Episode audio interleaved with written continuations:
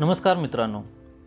मी तुमचा दोस्त तुमचा होस्ट विनोद निकम आपलं स्वागत करीत आहे आपल्या चॅनलमध्ये ड्रीमिंग विंग्स शो आपण सध्या मृत्युंजय या शिवाजी सावंत यांच्या कादंबरीचं वाचन करत आहोत.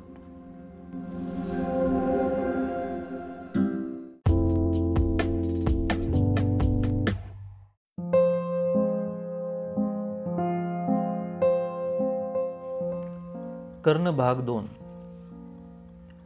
लतावृक्षांनी आणि पशुपक्ष्यांनी बहरून गेलेल्या निसर्ग देवतेच्या कुशीत पहुडलेलं माझं ते चमुकलं गाव चंपानगर.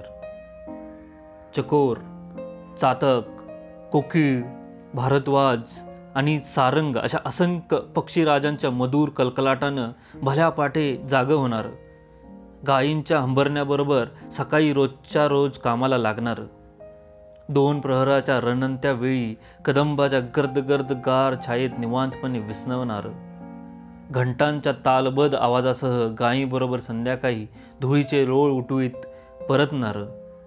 आणि रात्री गंगामातेच्या किनाऱ्यावरून येणाऱ्या मंद मंद शीतल वायुलहरी अंगावर पांघरून एखाद्या निरागस अर्भकासारखं शांत झोपी जाणार.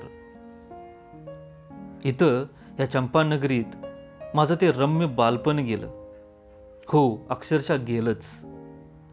धनुष्यातून एखादा सुटलेला बाणासारखं ते कधीच पुन्हा माझ्याकडे परतून काही आलं नाही. पण त्याच्या नुसत्या स्मृतीनंच गंगामातेचं क्षितिजापर्यंत पसरलेली विस्तीर्ण पात्र माझ्या डोळ्यासमोर उभं आहे. पांढरट निळ्या पाण्याचं ते क्षितिजापर्यंत पसरलेलं अफाट साम्राज्य त्यातल्या पाण्याच्या बिंदू बिंदूला माझी दाट परिचय आहे. आणि मलाही त्याच थेंबा थेंबांची दाट ओळख आहे.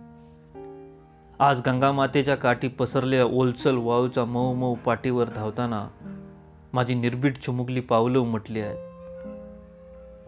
या इथल्या अवखळ वायुलहरींनी मी अंगावर लपेटीत असलेलं माझं उत्तरीय अनेक वेळा खटाळपणानं उडवून लावलं आहे.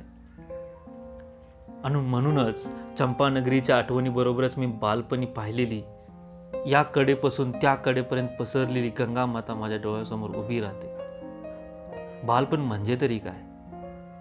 कुणाला तरी ते व्यवस्थितपणे नीट सांगता येईल काय? अनेक लोक अनेक कल्पनांनी त्याचं वर्णन करतात. पण मला म्हणालं तर ते नेहमीच रथासारखं वाटत आलं आहे मुक्त आणि अनिर्बंध कल्पनांचे घोडे जोडलेला एक स्वैर रथ असावा असं. दूरवर दिसणारं गंगेचं पाणी खरोखरच कुठंतरी निळ्याभोर आकाशाला टेकला आहे की काय? हे पाण्यासाठी तो रथ तिच्या अगणित लाटावरून फेरफटका मारून क्षणाक्षी तिच्यापर्यंतची धाव करून येई तर कधीकधी तो रथ आकाशातला लुकलुकणाऱ्या असंख्य तारका कसल्या कोंदनात बसविलेल्या असतात की काय ज्यामुळे त्या निळछत सोडून पतितळावर खळकन निकळून का पडत नाहीत याची खात्री करून घेण्यासाठी अवकाशात उंच उंच झेपावून येईल. भाग दोन समाप्त